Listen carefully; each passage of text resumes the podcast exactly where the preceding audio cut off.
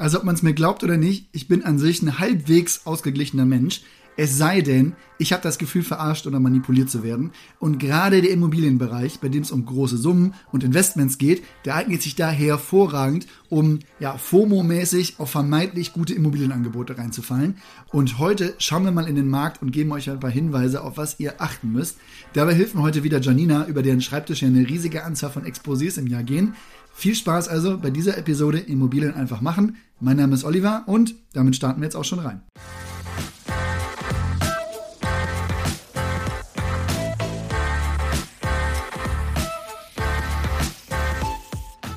Ich habe gerade schon auf dem Weg ins Büro gemerkt, dass du heute eher geladen bist als ich. Wo liegt das Problem? Puh. Ja, also wir versuchen mit Urbio ja den Immobilienmarkt transparenter zu machen. Ne? Das heißt, wir geben dir Daten, direkten Zugriff auf Unterlagen, einen Rechner, mit dem du die Kennzahlen ermitteln kannst und zusätzlich noch unsere Einschätzung on top. Das heißt, du kannst am Ende sehr gut einschätzen, ob die Immo was für dich ist oder du dir den negativen Cashflow aufgrund der Möglichkeiten der Mietentwicklung oder der Wertentwicklung halt auch leisten willst. Ja und?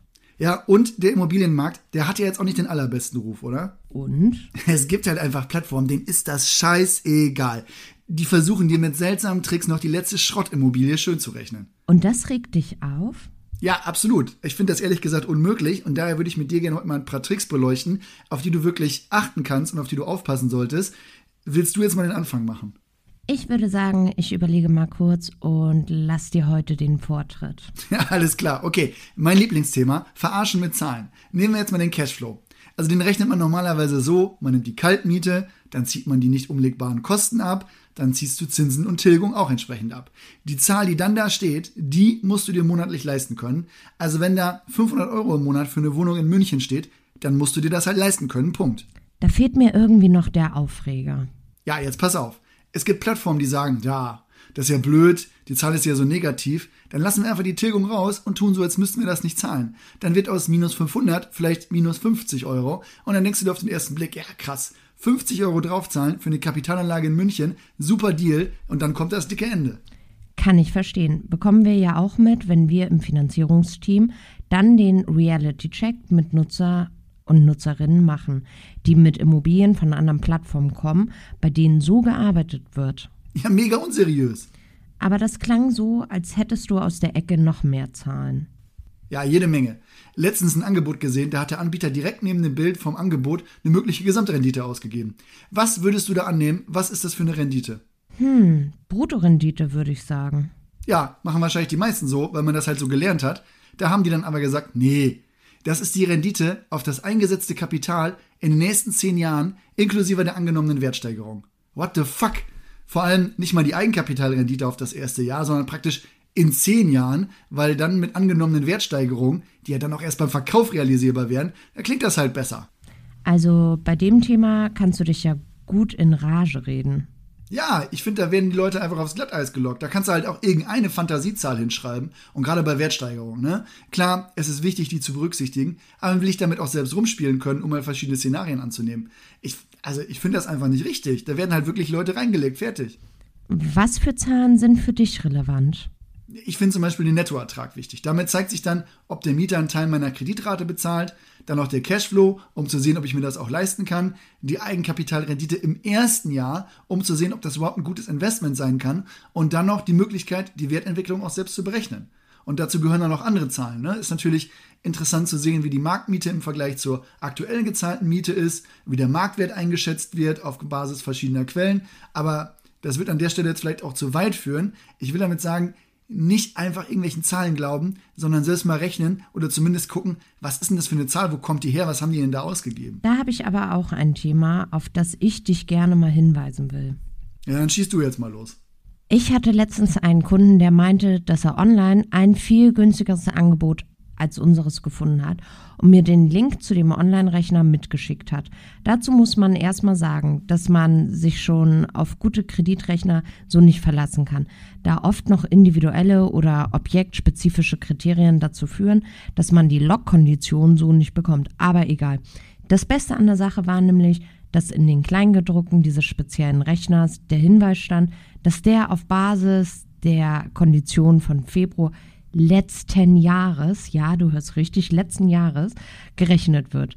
absolut absurd und völlig am Markt vorbei. Diese Konditionen gibt es natürlich lange nicht mehr. Diese ändern sich ja aktuell fast täglich. Ich finde, mit solchen Konditionen Kunden einzusammeln, ist ja schon dreist. Aber was sind denn sonst Themen, bei denen du sagen würdest, ja, da wäre ich jetzt vorsichtig?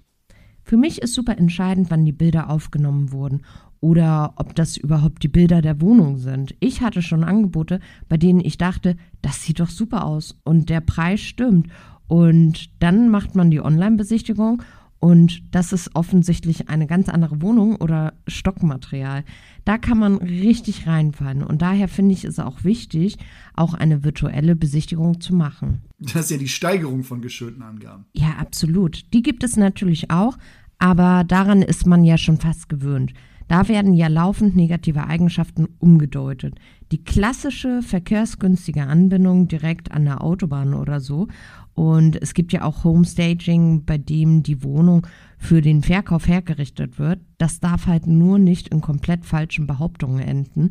Da gibt es auch Beispiele, bei denen davon versichert wird, dass der Mieter bald ausziehen will und man die Wohnung selbst nutzen kann oder neu vermieten kann. Und dann stellt sich irgendwann raus, dass der Mieter sich da pudelwohl fühlt und überhaupt keine Absicht hat, auszuziehen. Wenn man sich darauf dann verlässt und den Kaufvertrag schon unterschrieben hat, dann steht man im Zweifel dumm da. Ja, das würde ich so unterschreiben. Was hast du noch? Oh, ich hatte schon einen Verkäufer, der vor dem Kaufvertrag schon mal eine 10% Anzahlung haben wollte.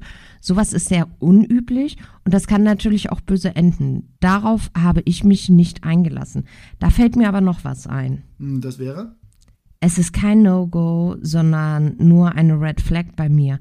Wenn der Verkäufer darauf besteht, dass sein Notar genommen wird, das macht eigentlich nur Sinn, wenn der Verkäufer gleichzeitig mehrere Einheiten im gleichen Objekt verkauft und das halt standardisiert haben möchte. Das kann ich absolut verstehen. Bei Neubauprojekten kommt das auch öfters vor, aber Jetzt so bei einem einzelnen Verkauf, da gibt es keinen Grund. Da möchte ich den Notar wählen, denn schließlich bezahle ich diesen ja auch. Hast du abschließend noch ein paar Tipps, Janina? Ja, es gibt Makler, die Wohnungen anbieten, für die sie gar keinen Auftrag haben. Wenn einmal also über einen Makler, den man nicht kennt, die Wohnung angeboten wird, dann schadet die Frage nicht sich irgendwo den ähm, Vermittlungsauftrag zusenden zu lassen. Der Makler würde sonst mit deiner Anfrage versuchen, den Auftrag zu bekommen. Damit verschwendest du dann nicht nur Zeit, sondern auch Geld. Bei Maklern, die sowas machen, kann es auch vorkommen, dass mal ein Vorschuss verlangt wird. Da muss man sich eines klar machen, eine Provision zahlt man nur im Erfolgsfall.